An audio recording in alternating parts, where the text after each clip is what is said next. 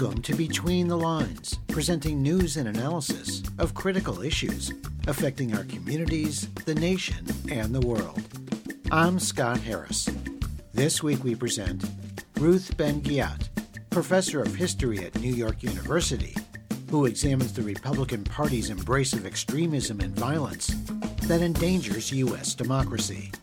Kathy Kelly, lifelong nonviolence activist, who talks about the dire situation in Afghanistan, where millions of civilians now face widespread famine after the nation's assets were frozen following the Taliban takeover in August.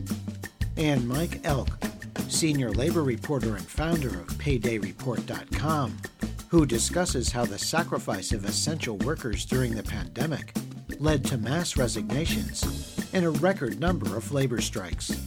But first, we begin with a summary of some of the week's underreported news stories. American journalist Danny Fenster was released from prison in Myanmar six months after he was arrested at the international airport. Just days earlier, he had been sentenced to 11 years in prison for his reporting and faced additional charges of sedition and terrorism. Fenster was released on humanitarian grounds to former U.S. diplomat Bill Richardson, who earlier had met with coup leader General Min Aung Hlaing. Myanmar's military coup leaders, who overthrew the incoming elected government of Aung San Suu Kyi, attacked the media outlet Myanmar Now, in which Fenster had earlier worked before becoming managing editor for the magazine Frontier Myanmar. Fenster, age 37, was convicted of dispensing information harmful to the military. Over 120 journalists have been arrested since the February coup, and 47 journalists remain in jail. Fenster is the only foreign journalist in Myanmar to be convicted of serious offenses since the coup. Human Rights Watch called his conviction a travesty of justice by a kangaroo court operating at the beck and call of the Myanmar military junta. In late October, Uzbekistan's president, Shavkat Mirziyoyev, coasted to a re election victory with over 80% of the vote. However, the election was criticized by observers from the Organization for Security and Cooperation in Europe, who asserted that there was no meaningful engagement among the candidates or with voters, while candidates refrained from challenging or criticizing the incumbent. Mirziyoyev won praise from Western governments after the 2016 death of longtime Uzbek strongman Islam Karimov. The new president has reduced forced labor in the nation's cotton fields, closed the notorious prison camp, and opened up the economy through currency reforms. But despite economic reforms and the lifting of some restrictions on religious practices in the majority Muslim country, political reforms and legalizing opposition parties has stalled. Although the president has declared himself open to opposition, in practice his government has proved resistant to registering parties critical of the status quo. According to a U.S. government commission, 2,200 inmates, or 10% of the prison population, remain in jail on religious and political based charges. The state of Delaware is viewed by many as one of America's most significant tax havens. Towers from large banks and financial institutions dot the skyline in Wilmington, the state's largest city. Delaware is also the invisible home base for two thirds of Fortune 500 companies, which have legal domiciles in post office boxes and corporate filings in state offices. According to the American Prospect, Delaware's largest industry is a legal and political ecosystem designed to grease the wheels for business dealings in what some call an incorporation industry. As of 2020, there were over 1.6 million incorporated companies in Delaware, with a quarter million new businesses registered in the past year alone. In fact, there are more businesses than people in the state. Companies are drawn to Delaware because the state makes incorporation really simple and cheap, with limited liability company LLCs the most popular offering. LLCs can be obtained for a flat fee of $300, which exempts business owners from legal responsibility, with all revenue taxed as a partnership at the individual tax rate rather than a corporate rate. Although making any changes to Delaware's tax avoidance system will be very difficult, the national winds are shifting away from the state's pro corporate governance model, with the public increasingly expressing a strong desire for corporations to pay their fair share. This week's news summary was compiled by Bob Nixon. For Between the Lines, I'm Anna Manzo.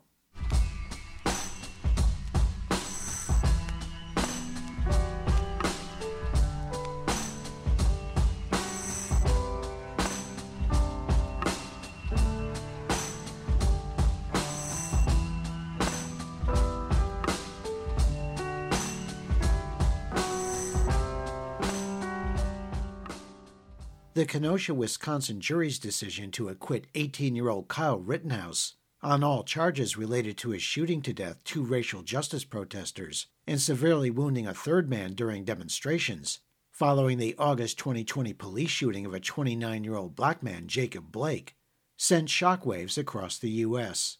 White supremacist and far right militia groups saw the verdict as a victory and celebrated Rittenhouse as a hero. So too did Republican congressional representatives Madison Cawthorn, Matt Gaetz, and Paul Gosar, who offered the job of congressional intern to Rittenhouse, a teenager who has no other qualifications for the job other than murdering two social justice activists. The Republican Party and their allies' embrace of violence is now a staple of their members' rhetoric and action. Dozens of GOP politicians lionize the insurrectionists who on January 6th assaulted the U.S. Capitol to overturn an election, killing five people. And after the House voted to censure Representative Gosar for posting an anime video depicting himself killing Representative Alexandria Ocasio Cortez and attacking President Biden, Republican leaders failed to condemn his behavior. Locally, right wing death threats are now common, targeting public health, education, and election officials. A recent poll found that 30% of Republicans believe that they may have to resort to violence in order to save our country. Your reporter spoke with Ruth Ben-Ghiat, professor of history and Italian studies at New York University, who discusses her views on the rise of armed white supremacist groups in the U.S., the embrace of extremism and violence within the Republican Party, and the threat to America's democracy. So, what we're seeing generally speaking, in the U.S. with the Republicans is a legitimation of violence as a normal way of doing politics, as a way of getting what you want in politics. And of course, this had been developing, and January 6th was a huge, uh, it broke all these taboos. It was a huge advance.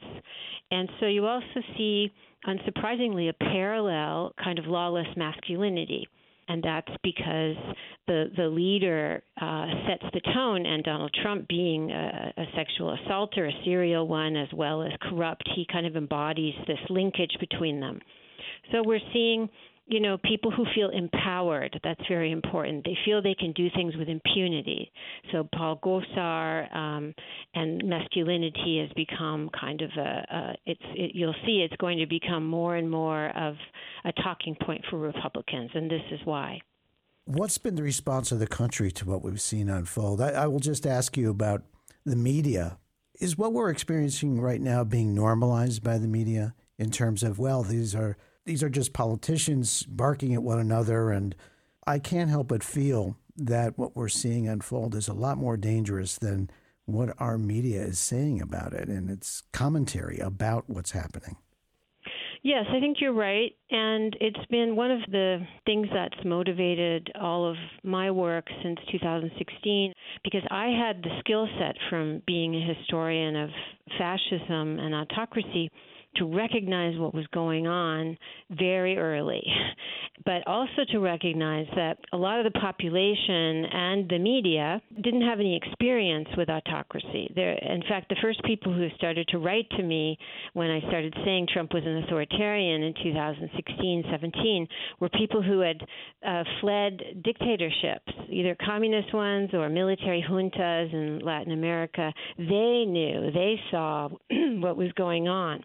But the media it did not have the skills, in large part, to see it in this frame.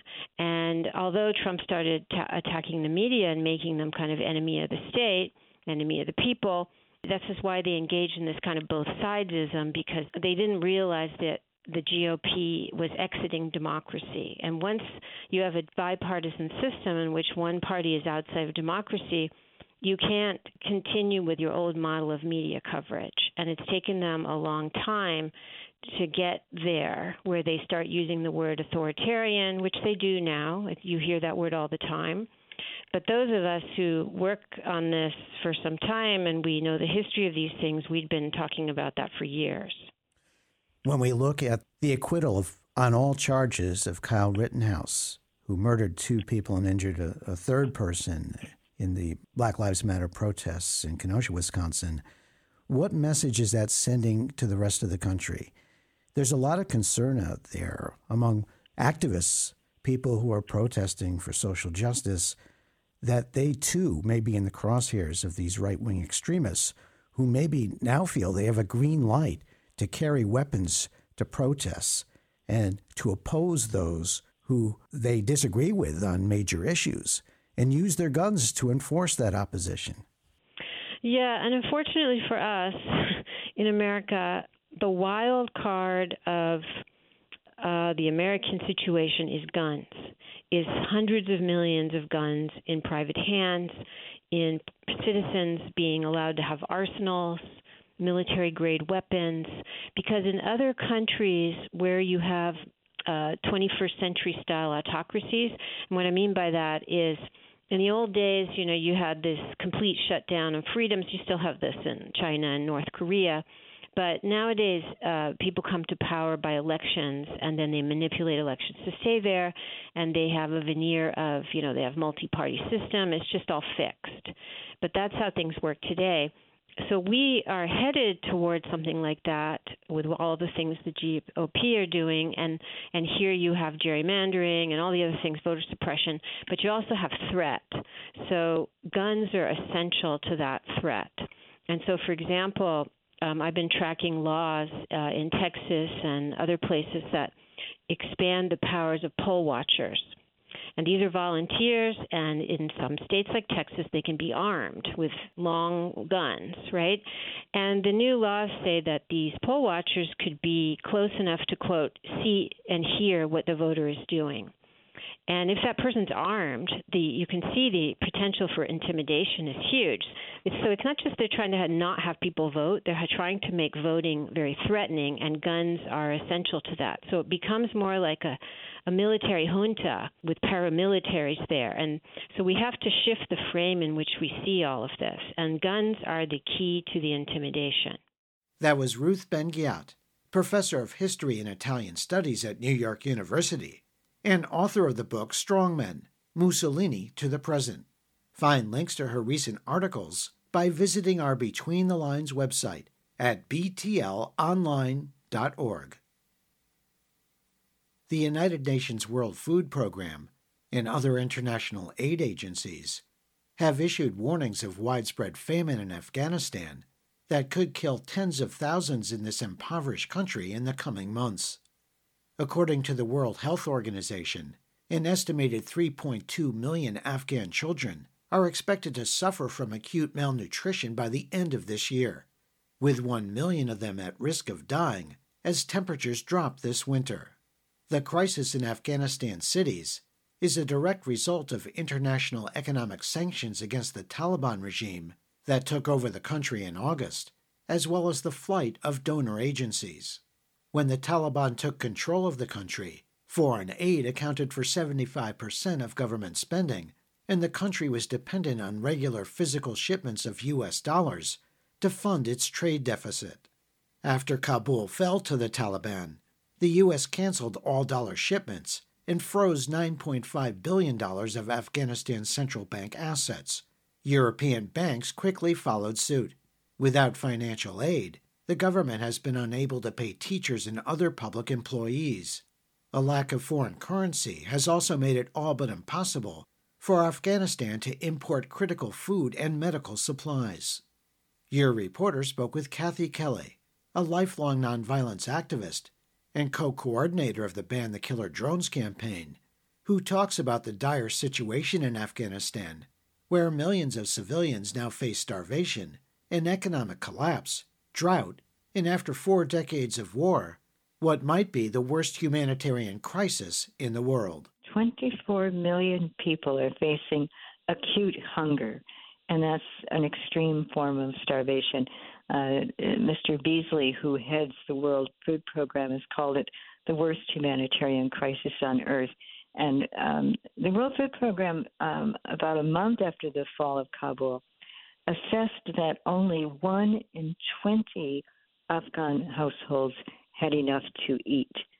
And right now, 47% of the Afghans are at crisis or emergency levels of food insecurity.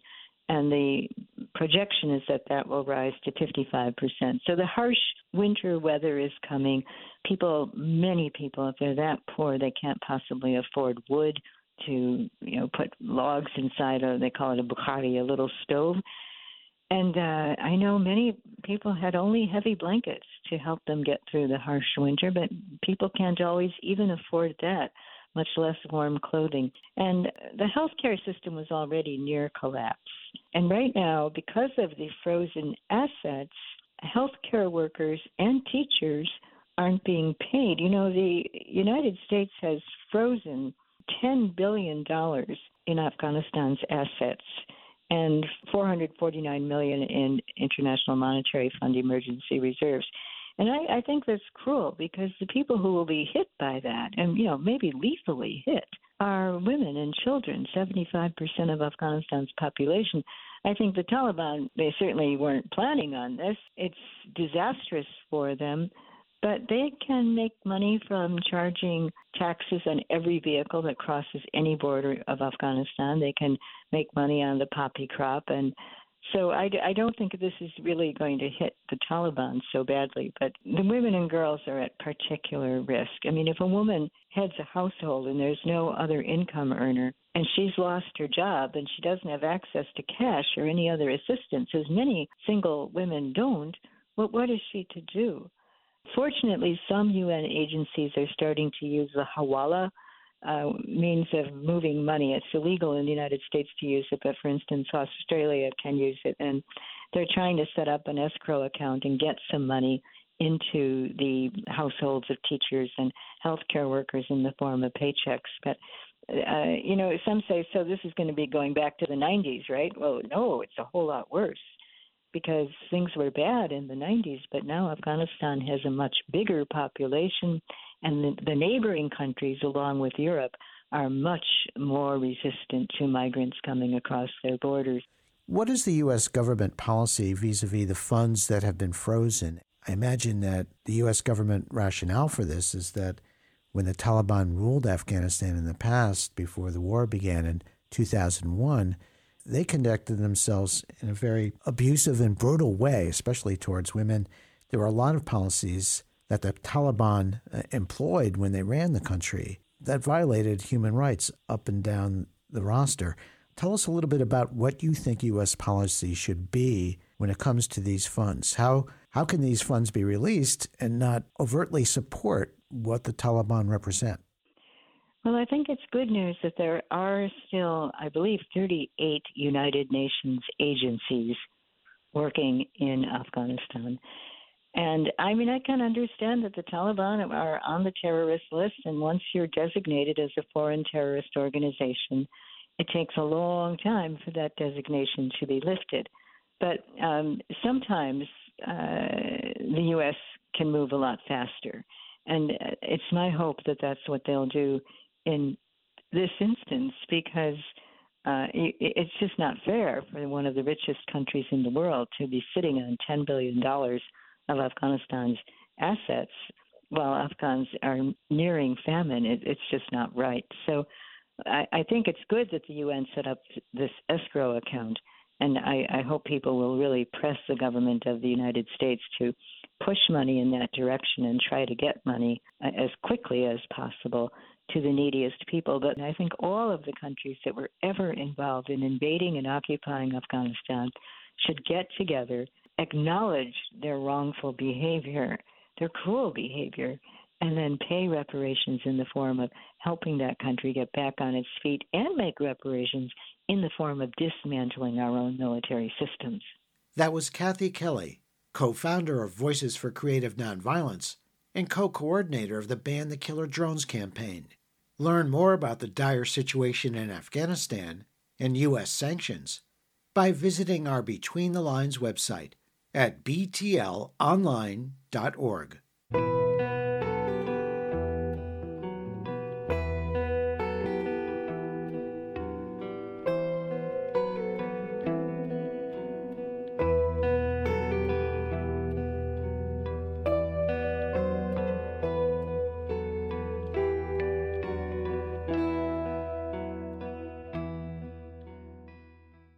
The coronavirus pandemic has caused major disruptions of everyday life in the U.S. and globally in many different ways.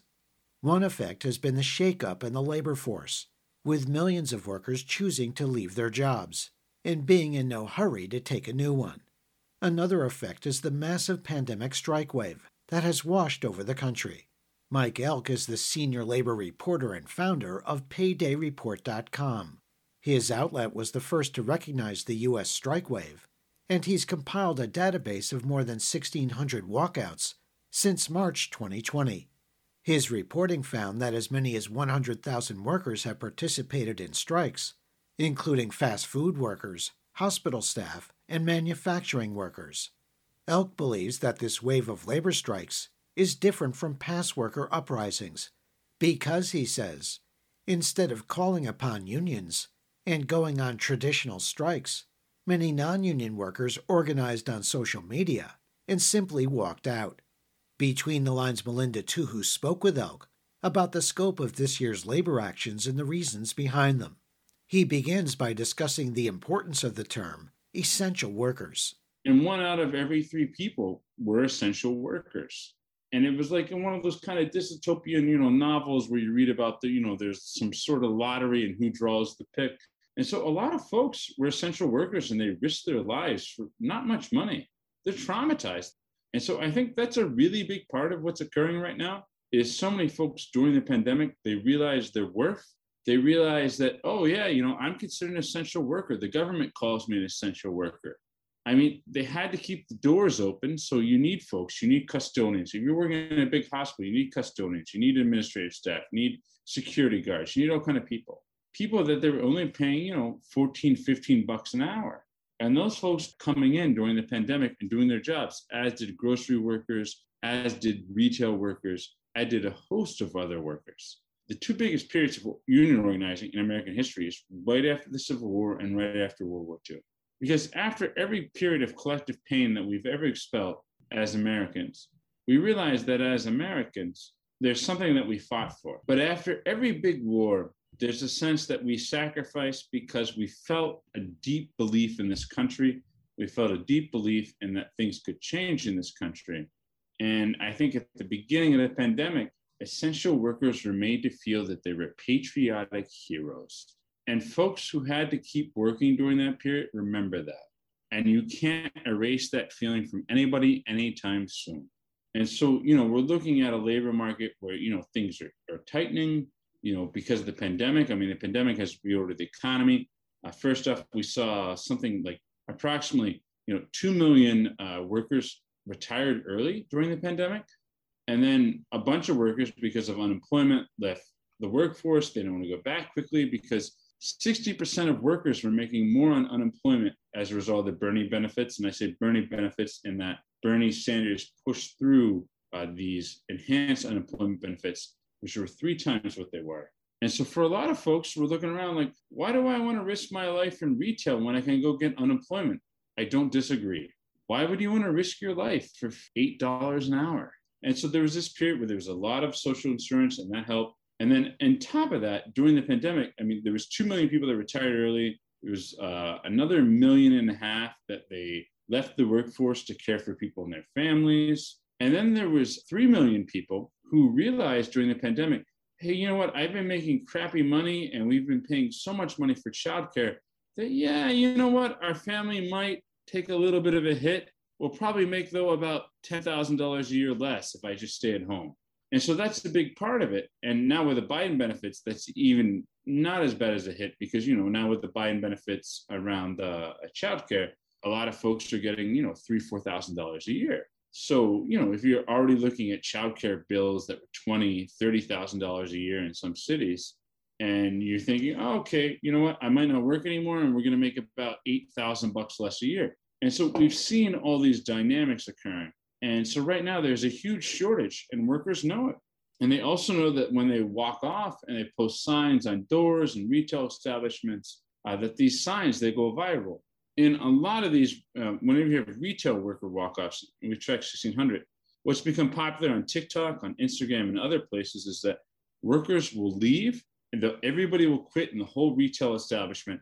And then somebody will take a marker, they'll write up a sign and saying, This is why we quit, and they'll post it on the door. I think things are changing in a very big way, the same way they changed after World War II, the same way they changed after the Civil War. Mike Elk, I wanted to ask you about the wave of teacher strikes that started in West Virginia, then went to Oklahoma, Arizona, and other places that occurred before the pandemic. Now, because of COVID, teachers are incredibly stressed and risking their health, on top of often still earning low pay. Have there been many teacher strikes during the pandemic? Because I don't remember hearing about them like I did that earlier wave of strikes. A ton of them. First off, I just saw a statistic yesterday. There's 600,000 less education workers in the workforce this year than at the beginning of the pandemic because of how scary it was. And we're seeing teacher strikes, we're seeing bus driver strikes all over. I mean, school bus driving has become an occupation where you make 12, 13 bucks an hour and you work a couple hours a day. It used to be a big unionized job. And so we're seeing bus driver strikes all over. You know, we're coming up on Thanksgiving here. A lot of people in this country are thankful for what essential workers did. And I think we all need to sit around at Thanksgiving and think about how many people we all know in our own families, our own lives, that risked their lives to work during the pandemic, because there's a lot of them. And we should be thankful for essential workers every day. That was Mike Elk, senior labor reporter and founder of PaydayReport.com. Learn more about the reporting on this year's wave of labor strikes by visiting our Between the Lines website at btlonline.org.